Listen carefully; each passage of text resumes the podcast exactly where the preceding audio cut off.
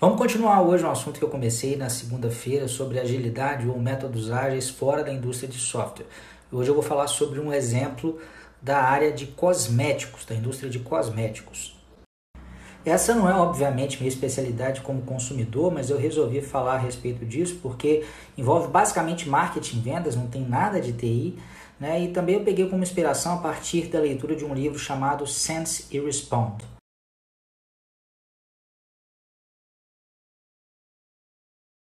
Coloquei a capa do livro para vocês e esse livro é bem interessante para quem quer entender essa história de agilidade do ponto de vista de negócios, né? e não do ponto de vista de entregas específicas, né? como software, por exemplo. Voltando ao assunto dos cosméticos, né? durante muito tempo o principal canal de vendas desses produtos eram aqueles balcões né? das lojas de departamento em que um especialista ou uma especialista ficava lá aguardando potenciais clientes né, e prestava um serviço bastante útil né, em mostrar qual produto que era mais adequado para aquele cliente em potencial e como especialista passava instruções bem interessantes ali para quem estava disposto é, a adquirir esse tipo de produto e claro, por consequência, é, esse tipo de conversa né, e de, de aula, vamos dizer assim, acabava gerando muitas vendas. O problema para essas marcas é que de repente chegou o YouTube e depois chegou o Instagram. Se você pega o YouTube, por exemplo, é um grande repositório de uma infinidade de canais de como se fazer as coisas, né? E entre outras coisas, é, é, há muita gente ensinando como se maquiar, por exemplo, como usar determinados produtos né, dessa, dessa área de cosméticos. E o conteúdo a esse respeito, né, nesses canais, é absurdo a quantidade, né? Eu só de curiosidade de ter aqui maquiagem, por exemplo, no Google e pedir para selecionar só os vídeos. Né? Existem mais de 9 milhões e 400 mil respostas né, a essa palavra-chave aí.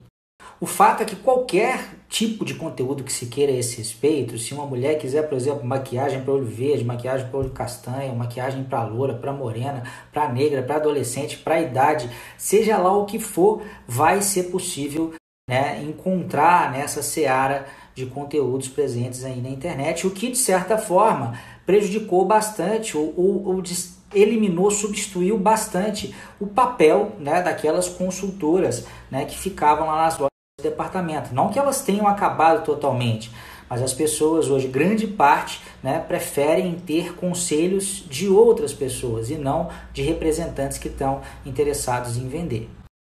Diante desse cenário, uma possível resposta de uma gigante da área, por exemplo, a Lancôme, que é, que é uma marca né, de cosméticos, poderia ser o seguinte: pô, vamos então criar um projetão, um super projeto aqui, já que tem muito conteúdo. Pô, a gente tem bala na agulha, ter dinheiro, vamos espalhar vídeo aí na internet. Né? A gente pode contratar é, videomakers profissionais, roteiristas profissionais, maquiadores profissionais e quero ver, vamos fazer, vamos dar o nosso contragolpe aqui. E é claro que as marcas tentaram fazer isso, né? mas não deu muito certo. É, alguns estudos é, sugerem aí que apenas 3% do conteúdo disponível referente a esse assunto é, é conteúdo oficial produzido pelas próprias marcas. O resto é conteúdo produzido por gente como a gente mesmo, por pessoas que, vai lá, que vão lá, mete a cara e fazem os vídeos. E é claro que nesse bolo de conteúdo tem conteúdo bom, tem conteúdo ruim, tem conteúdo que é uma porcaria, mas o fato é que algumas pessoas acertam a mão e essas pessoas normalmente viram superestrelas. O livro cita inclusive uma dessas superestrelas chamada Michelle Phan, uh, que hoje tem mais de no, quase 9 milhões, se não me engano, de seguidores no YouTube. Se você for olhar, por exemplo, os canais da Lancôme, que é uma empresa gigantesca, área tem alguns milhares, né? Então tem 21, um canal tem 20 mil, o outro tem 50 mil. Então uh, uh, o que a Lancôme fez em relação a essa influenciadora, por exemplo, foi patrocinar conteúdo feito por ela durante um bom tempo.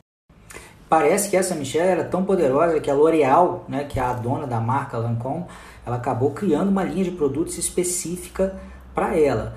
Agora, essa foi uma iniciativa que parece ter dado certo. E as que deram errado? E essa ideia de tentar fazer um bilhão de vídeos que de repente não deu em nada? O fato é que existe um conjunto infinito de possíveis cenários né, que empresas é, como essa é, é, podem tentar aí nas redes sociais, podem tentar em relação Como o número de possibilidades de ação é gigantesco, as empresas não vão acertar mais criando um único projeto longo. Elas vão ter que ir experimentando. Para usar as palavras daquele livro que eu citei, elas vão ter que usar essa filosofia do sense e response. Ou seja, fazer alguma coisa, sentir qual foi a reação daquilo no mercado e responder é, de acordo. Mais uma vez, essa é justamente a essência da agilidade e a essência dos métodos ágeis. Entregas rápidas e curtas e avaliação de qual foi o resultado daquilo no mercado. E a partir dessa necessidade de experimentação, começaram a aparecer inclusive algumas características que a gente vê dentro de equipes ágeis.